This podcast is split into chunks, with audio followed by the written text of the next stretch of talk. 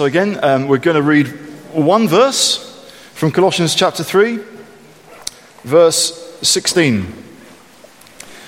Let the word of Christ dwell in you richly as you teach and admonish one another with all wisdom, and as you sing psalms, hymns, and spiritual songs with gratitude in your hearts to God. I'm going to pray again, and then we'll get into, uh, uh, into this verse. Father God, I want to thank you, Lord, for the blessing of your words.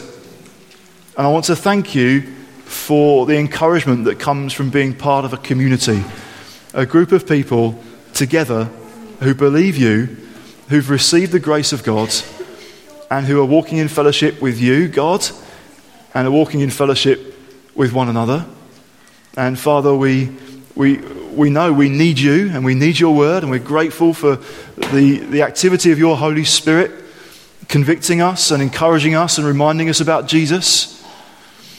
And Father, Lord, we thank you too that you've not called us to an isolated journey of faith, but you've called us to be part of a group of people united in the same belief and who are encouraging one another. Lord, I want to thank you for the encouragement that I personally have been on the receiving end of recently in conversations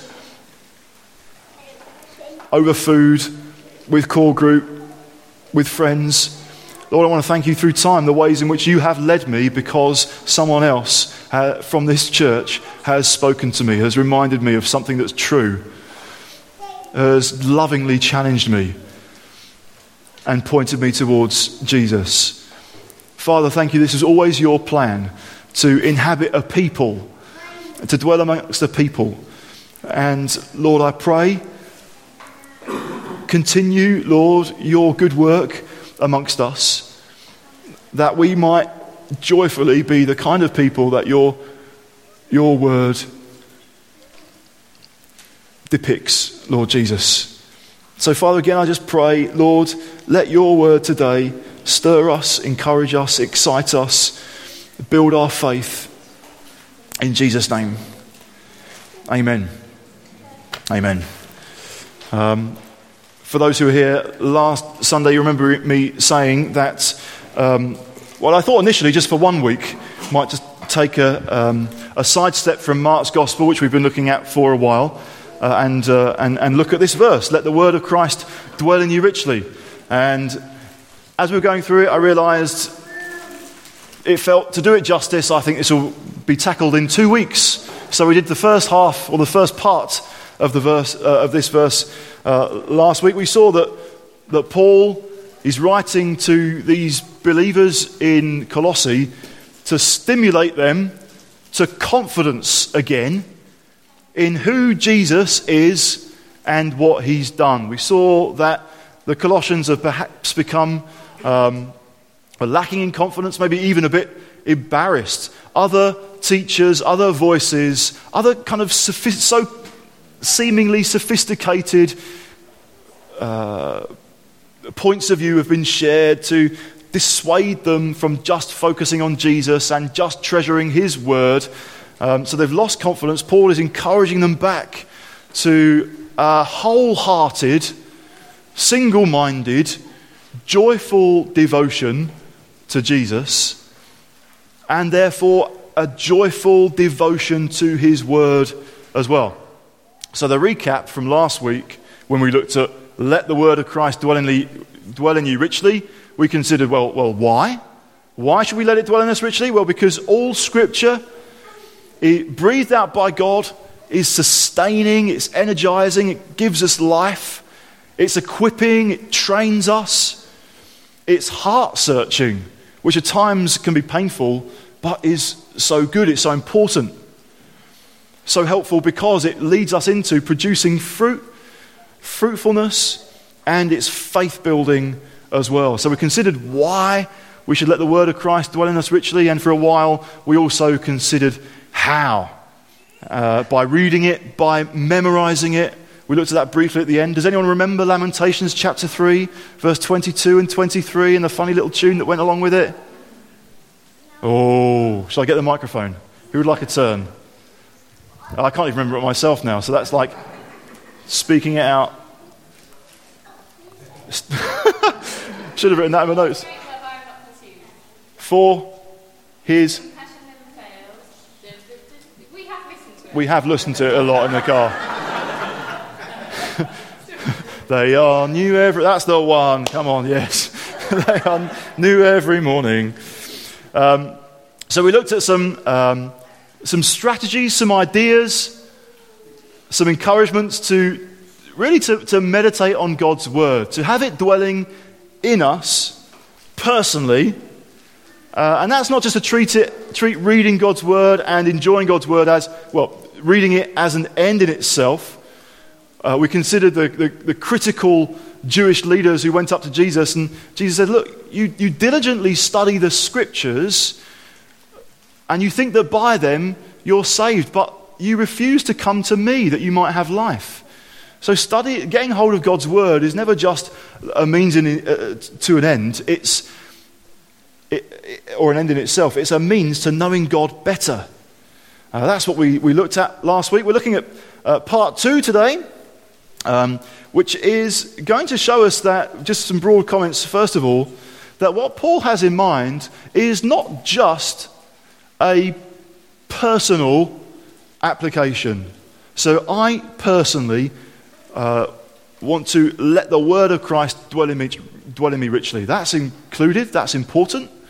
Um, but what Paul also has in mind is that the community, the believers, the church, has the word of Christ dwelling in them richly among them. Remember, these are people who don't yet have the benefit of the printing press.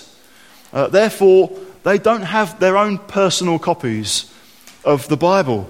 They also don't have broadband internet. They can't listen to podcasts and what a whole variety of different people have preached um, from different nations and different churches all around the world.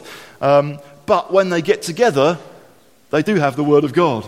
So it's unsurprising if um, the application is not just me personally and privately getting into the Word, uh, as important as that is. It's, well, what's happening when the people get together?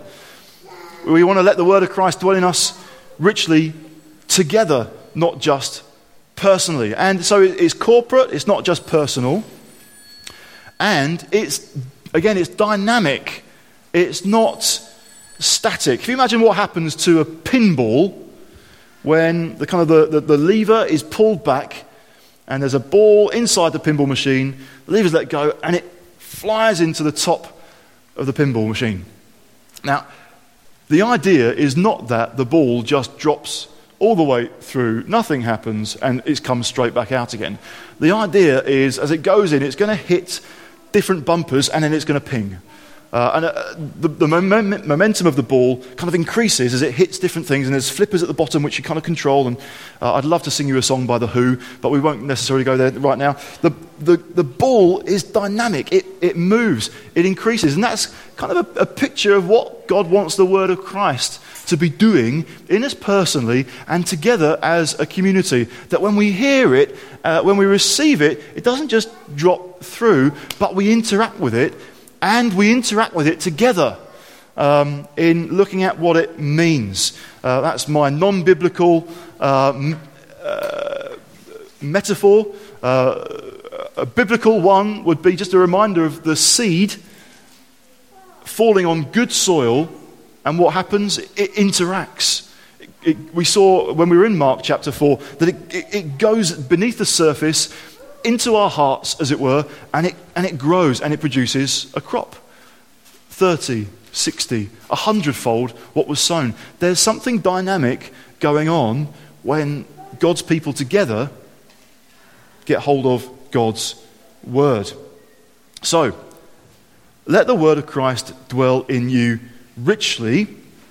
Paul goes on to mention, if you like, two ways in which the word of God is to dynamically move amongst us um, uh, two benefits, two outcomes. If the word of Christ is dwelling richly in us, it will lead to something. It will lead to this dynamic um, activity together. I say there are two things. Each activity, each outcome, each benefit has a, has a key characteristic. And we'll see that as we go through. First of all, is teaching and admonishing. Uh, let the word of Christ dwell in you richly as you teach and admonish one another. I'm saying that's one thing, but they're obviously two words. It's like two sides of the same coin um, teaching and admonishing. Teaching is bringing something essentially positive, if you like. This is who Jesus is. This is what Jesus has done. This is the difference that Jesus does make. And admonishing has is essentially something negative, as we'll see. And we've seen this already, well, some time ago, uh, in Colossians, uh, when Paul describes his own ministry uh, in chapter 1. So in uh, Colossians 1 and verse 28, what is Paul really, really eager to do? He says there, this is like his driving force. This is his own personal mission statement, if you like. We proclaim him, we proclaim Jesus, admonishing and teaching everyone with all wisdom, so that we may present everyone perfect in Christ. What's his goal? What's his aim? What's his chief desire? He wants to present people perfect or mature in Christ. Therefore, what is he doing? Well, he's proclaiming Christ. He's preaching Christ. What does that involve? It involves teaching and it involves admonishing.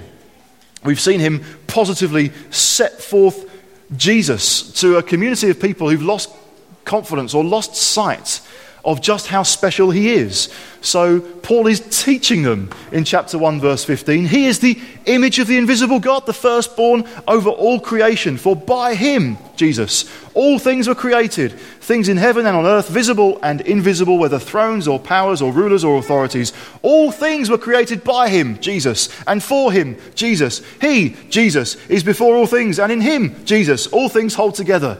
And on he goes. He's setting forth Christ and on some occasions, they're also, in the context of this letter, he's writing to do what? Well, he's also admonishing them. So in chapter 2, verse 8, he's saying also, see to it that no one takes you captive through hollow and deceptive philosophy, which depends on human tradition and the basic principles of this world, rather than on Christ. So the two things belong together. This is the way to go. This is the truth. This is the way. This is the life. This is Jesus. And this is stuff that's not going to help. So be warned and be encouraged. They go together. And then as we arrive at chapter 3, it's as though Paul is saying, well, this is my own personal driving force, as it were. This is my mission statement. This is what I'm about. This is what I'm keen to do. But quite clearly, for the, for the church of God to be growing and thriving and healthy and having the word of Christ dwelling in it richly, it's quite clearly not just going to be about me writing a letter only. He's saying, What I am doing for you by writing this letter, do for one another whenever you meet. There's a, a collective responsibility, there's a passion together to see the church fulfilling this important activity. So let the word of Christ dwell in you richly so that this teaching and admonishing is something that's always happening. The word of Christ is always kind of bubbling up, it's always overflowing, it's always spilling out whenever we get together. Um, so that together we're encouraging each other towards a maturity in our faith. Now, does teaching and admonishing sound a bit heavy? Sound a bit grim? What exactly are we doing to each other? May I admonish you in the Lord. Sometimes, uh, in, uh, in regard of churches, there can be concerns about heavy shepherding, um, where the shepherd or someone attempting to be a shepherd is just too hard and is, is not just saying, here's the word of Christ, but you must do this and you must, a kind of a hard, heavy laying down of the law. Um, you've, you've not only got to believe the truth, but you've got to do things my way. This is, this, is, this is how exactly you should have a quiet time. It must be at this time. It must be in this way. It must follow this scheme. It's, oh, really? And sometimes, maybe in our culture, in, in, this country anyway, sort of fear of being the heavy shepherd or fear of being all perceived as cult like means that we all just merrily back off. Don't say anything at all. Just leave every individual to their own personal private journey to make their own personal private decisions and let's not have any interaction at all. And so the word of Christ can ping into the top of the pinball, oh, and it's just bounced through. No momentum, no life, no dynamic no growing, no stretching, no challenging, no kind of learning. So, just to be clear, admonishing, being admonished, or admonishing someone else is not a kind of harsh, angry confrontation. It's not, well, I'm irritated by this person, so I'm going to really let them know. I'm going to give them both barrels this time because they really ought to know where they're going wrong. Take that. Um, it's not loveless criticism. Did you enjoy that? that's, that's not what it is, as fun as it might be to act it out. It's not that. Um, it's not being hauled over the coals. It's not kind of having an appraisal with your very austere line manager at work who just wants to let you know your days are numbered, I'm watching you. It's not that. Now, some people experience that. And so we don't want that to be reproduced in the life of the church. What is it? Well, it's teaching, but with an element of warning or caution. It's what Paul uh, demonstrates himself. When you think, what does it mean to teach and admonish? Read the whole of Colossians and see. See how warm Paul's tone is as he writes. He says to them in, ver- in chapter 1, verse 3 We always thank God, the Father of our Lord Jesus Christ, when we pray for you, because we've heard of your faith in Christ Jesus and of the love that you have for all the saints. Uh, look at verse 9 in chapter 1. For this reason, since the day we heard about you, we've not stopped praying for you and asking God to fill you with the knowledge of His will through all spiritual wisdom and understanding. He's warmly wanting to encourage them. He's not, this is not formulaic. It's, it's not just like this dry principle of if you want to have a go at somebody, say something positive first and at the end. Um, I always thank God the Father for you when I pray for you. Now, here's what I really want to say this is what you're doing wrong. But I always thank God for you whenever I pray for you. It's not lifeless, it's real, heartfelt, warm encouragement, but within the context of the letter itself, there is some admonishing going on. Paul writes in chapter 2, verse 1 I want you to know how much I am struggling for you and for those at Laodicea and for all who have not met me personally. My purpose is that they may be encouraged. This is Paul's purpose. This is why he's writing. My purpose is that they may be encouraged in hearts and united in love, so they may have the full riches of complete understanding, in order that they may know the mystery of God, namely Christ, in whom are hidden all the treasures of wisdom and knowledge. I tell you this so that no one may deceive you by fine sounding arguments.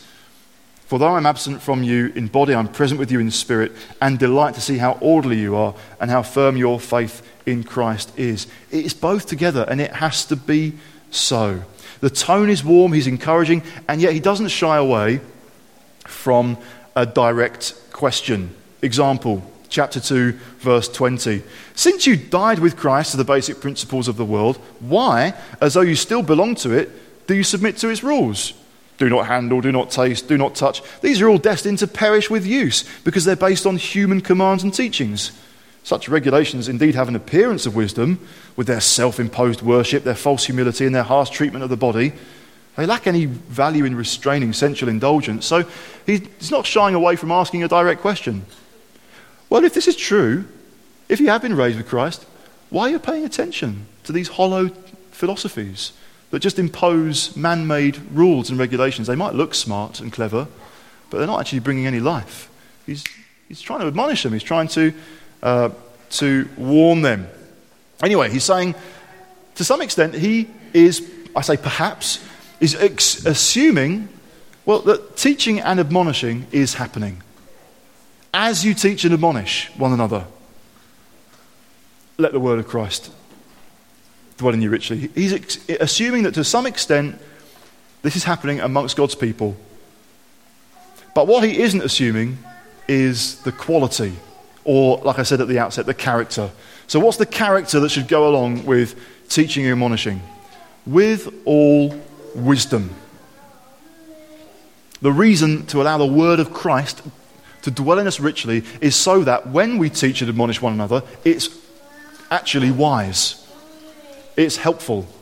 Rachel and I were considering uh, just last night the, the positive and negative experiences that we have had recently and over the years of having other people teach and admonish us.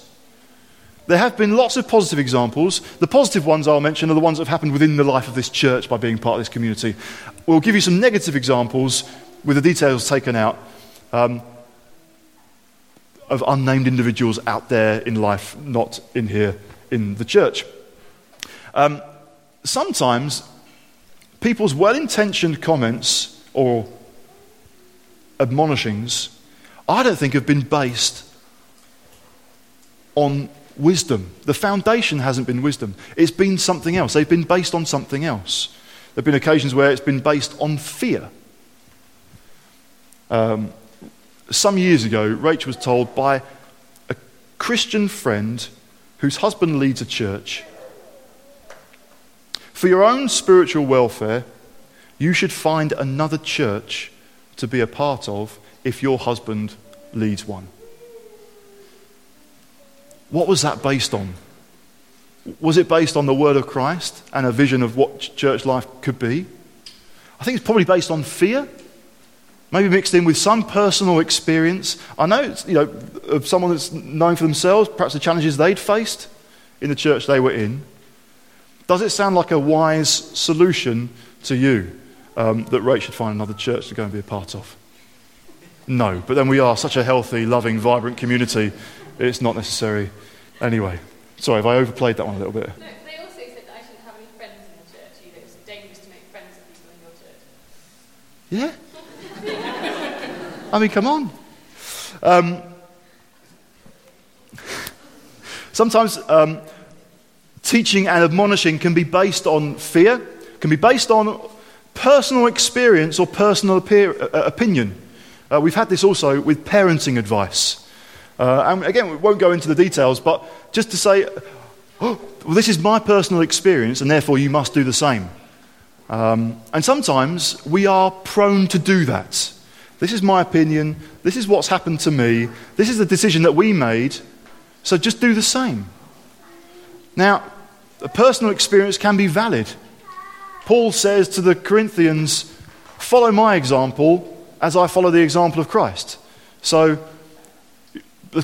hope to God that actually we're in a position where people can follow us and follow the, our own example, but only insofar as actually we're following Christ. So, what's it based on? Well, it's based on Christ, it's based on Him. It's not based on do exactly as I have done. Um,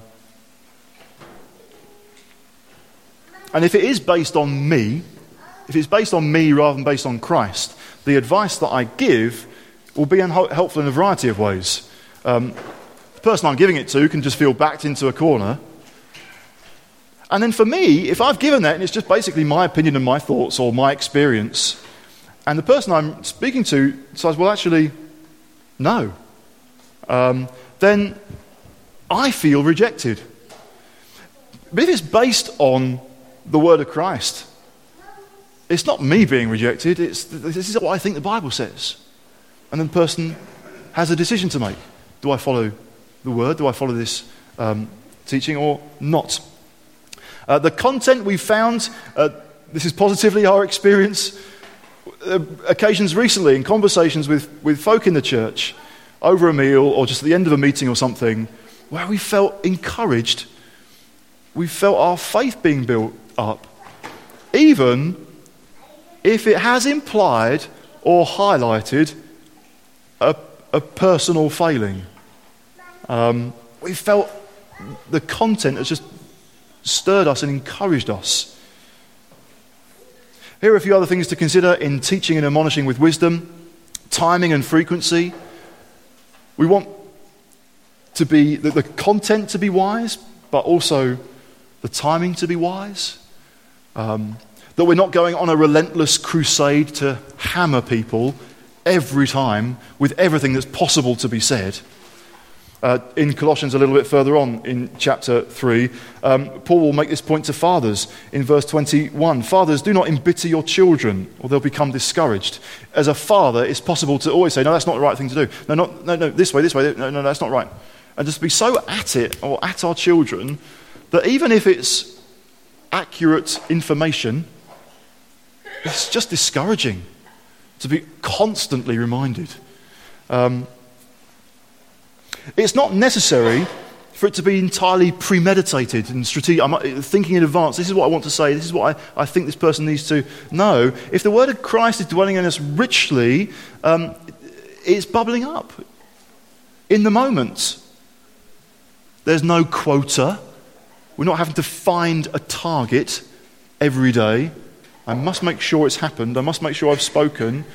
It's about no, get hold of God's word and then allow this to happen um, and take steps towards that. Not necessarily always quoting chapter and verse. Sometimes it can be that. Other times not. I can remember my mum admonishing me, and I've mentioned this a few times, and I'll be brief. Uh, um, maybe during university years, a friend said, Look, bring your bass guitar, come and join my band, let's go to Cyprus for the summer, and we'll, we'll, we'll be a band together, we'll, we'll pool our resources, we'll have a great time. Uh, non Christian mates. Uh, and I was like, Oh, yeah, I could do that. And I spoke to my mum, she said, No, just don't go. I felt affronted. And then uh, she didn't quote chapter and verse at me and say, This is what the Bible says. She just had an inkling for what was wise, knowing me fairly well uh, and knowing God and God's word fairly well. It was later on, the same day in a prayer meeting, I was just riling with it a little bit, and I thought, oh, I'm, sure, I'm sure Proverbs has something to say. It's a wise book. So I did that kind of just turned to Proverbs, read chapter 1, got down to verse 8. Listen, my son, to your father's instruction, and do not forsake your mother's teaching. Oh, rubbish. but, it, but it helped me no end. And as I read through that passage, I saw the parallels to the situation I described to my mum and what, this, and what the Bible was, was, was warning me about. It, we need it. It's good. It's no bad thing. We have the, the opportunity to have the word of Christ bubbling up dynamically amongst us in conversation. We also can have it when we pray for one another. Uh, on occasions like this, or in core group, or uh, in, well, informally at any time, where someone's been describing a situation they want prayer for, we've got the opportunity to pray. Now, at that point, we could just pray silently to God and He will hear. Have you ever thought, why do we not do that? God hears absolutely everything. Why do we need to say words out loud? Well, of course, we're praying to God and speaking to Him, and we're asking God for help and guidance and wisdom and to highlight Scripture and, uh, and to provide or whatever the particular situation requires. We're also, as we're speaking to God, wanting the other person to hear. That they get encouraged, they get strengthened, that they get built up, that they get reminded of truth. And maybe you can recall being in that sort of situation where you've been blessed by just being, having someone else pray for you. And it reminds you of what you're believing as well. In all of this, as well, you know, there's no assessment for Christians like in their early years whereby they, they go through like a personality test. Okay? Well, I think, you know, given your personality, given kind of how you work and think and so on, I think for you, the best thing would be be filled with the Word. And someone else gets a different profile, they go through the same questions, and the out churns the result. Hmm. I think it would be best for you to be filled with the Spirit. So you be a spirit filled Christian over here, and you be a word filled Christian over here. That's ridiculous. Um, we're called to be filled with God's word and filled with the Spirit. That means that as we're praying for someone, we're listening to the Holy Spirit who may remind us of scriptures that are relevant in somebody's situation. And maybe it, it means we're not just necessarily going on someone's uh, body language. But as we're praying for someone, just reminded, uh, I was reading Isaiah 42 recently. A, a, bruised reed he won't break, and a smouldering wick he won't snuff out. Thank you, God. Maybe I just need to particularly bear that in mind as I'm praying for this person. It might not be very obvious from their demeanor, but I think you've highlighted that for a reason. That I'm going to tread carefully and gently and bring encouragement to someone Um, so let us be full of the word. Let's, let's engage with the Holy Spirit to help us. Let's also marvel that we have a God who is all wise and understanding, who, Paul writes in, at the end of Romans 11, oh, the depth of the riches of the wisdom and knowledge of God. He is wise in a way that we will never understand. I think sometimes we kind of, when we come to God with our why questions, we expect that if He answered us, we would understand. Or, of course, we'd understand. No, God's wisdom is so unimaginably deep.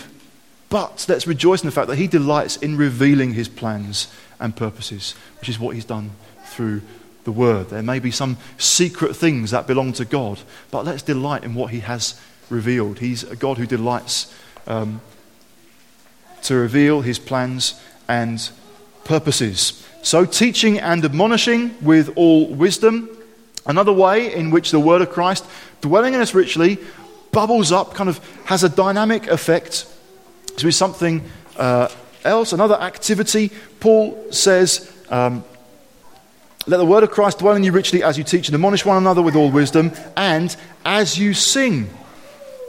Singing is something else that's also assumed. It's kind of assumed that, of course, in God's people, amongst God's people, there'll be teaching and admonishing happening to some degree or another. It's also assumed that, of course, God's people are going to be singing. Um, Exodus chapter 15 is the first reference to singing, and it follows straight on from the Exodus. God's people, after 400 years of slavery, have just been delivered. They've been rescued. They've been taken out of their captivity, and they have been led and they have been guided through. The waters have parted. They've been led through the other side of the sea. The sea then has swamped and flooded over the enemies who were pursuing them. They are gone. They are free. So, what do they do? Moses leads them, and Miriam leads them in singing. Of course, it's the, it's the natural, a natural human response as a way of expressing joy and delight. And I think it also stirs joy and delight. So, why do we sing? Well, of course we sing. We've been delivered from a slavery even worse um, than theirs. And, and so we see it right there in Exodus. Go right ahead to uh, Revelation as well. And chapter 4, uh, this heavenly vision. Um, uh, in chapter 4, no, chapter 5 and verse 9, it says that they sang a new song. Why are they singing a new song? Well, they're singing Jesus. You are worthy to take the scroll and open its seals because you were slain, and with your blood you purchased men for God from every tribe and language and people and nation. So we've seen something of Jesus, we've seen something of what he's done, and the response is singing. It's described here with a variety um, of songs, singing uh, psalms, hymns, and spiritual songs. It's not uh, sensible, particularly, to be dogmatic or rigid on it, but those different terms must be there for a reason. To say there's a, there's a variety of ways in which the Word of God is bubbling up as we sing. We sing psalms. Well, obviously, the Bible contains 150 of them. Songs composed to worship God. There are also hymns it's thought that Colossians 1, verse 15 to 20, was an early hymn. It's something that would have been sung. And Philippians chapter 2 is thought to contain a song, something that was composed about Jesus. So we've got God songs, if you like, from the Old Testament. We've got more obviously Jesus songs that have been composed about him, and spiritual songs could be that's songs that haven't been composed beforehand, but are spontaneous and in the moment. So the word of Christ dwelling in us richly bubbles up and someone sings out a spiritual song, or even kind of tentatively together we sing. Doesn't necessarily mean we're singing in tongues, though that can happen. It's we're singing with our own words. We're singing, something is, is bubbling up Music, there's something special about music which helps us to express emotion and grow in our appreciation for the one we are singing to and the one we are singing about. Praise God, it's not necessarily um, to be perfectly tuneful. Um, I think it's fabulous to make a joyful noise. And uh, indeed, on one occasion, just over in that side of the room with the doors closed, uh, when I went to leadership training, there'd be 12 of us gathered around a table, and for a few days we'd be looking at God's Word together and studying it, but we'd begin the day in, in worship. There would be no guitar, we'd just sing. And wonderful times of fellowship in God's presence. I remember one guy kind of making the observation afterwards, he just kind of, or, or some coffee break or another, just said, I wonder actually sometimes if we distract ourselves, like just a, a, group, a small group of people all singing. It was almost like we all tried to find a note that no one else was singing, like this rich harmony. And oh yeah, they're, singing down there. I'll try and sing here. Someone's singing up there. And uh, well, it could sound wonderful, but yeah, one guy said, "I think sometimes we can just distract ourselves and we just focus on making a pretty sound, um, manly kind of pretty." Um, we don't want to distract ourselves, but music serves us in expressing praise to God. Does that sound a bit twee? Well, it's possible that the, the, connection here is a little bit different and that we are teaching and admonishing one another as we sing. That actually raising our voices together, it does us good. It, it, it, leads us uh, to Jesus. Hearing truth sung blesses us. Again, the, the activity is assumed. Of course, God's people are singing. But what about the character? What about the quality? That isn't assumed. Paul is saying, Let the word of Christ dwell in you richly, so that when you sing, it is with an, as an overflow of gratitude. It's possible to sing, it's possible to make a nice noise, it's possible to make a really loud noise and think, oh, yeah, that was great. Um, but for little gratitude to be involved. You know, it's always tricky to evaluate a time of worship because it's this hidden, unseen character of, well, what's going on in the heart? However, there can be perhaps sometimes when I think, I wonder if today, oh, I'm not saying about today, but on occasions, are people's heads a bit down? I wonder what's, re- I wonder what's going on at a heart level, almost because the sound doesn't sound that joyful. It's a, it's a quality that, that can't be quantified, it can't be easily identified, and it can just be hunch and nothing more. Just a sense of, oh, I wonder well, I wonder are people enjoying the grace of God? We can be thinking, oh, make sure that you're singing with gratitude. Sounds like, oh, we've got to pay God back. He's given us something wonderful. Now we need to kind of make an installment by singing. Thank you, Lord. Thank you what you've done. I hope, I hope we're acceptable to you today.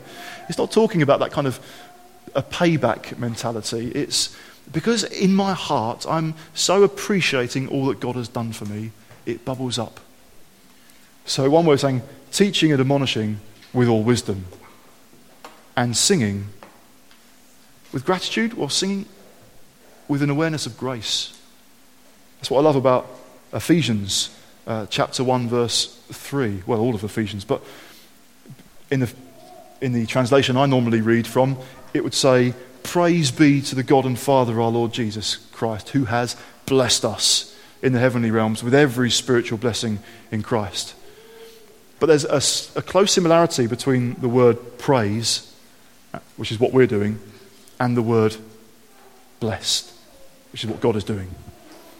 And so another translation um, in the ESV, probably for example, would be Blessed be the God and Father of our Lord Jesus Christ, who has blessed us.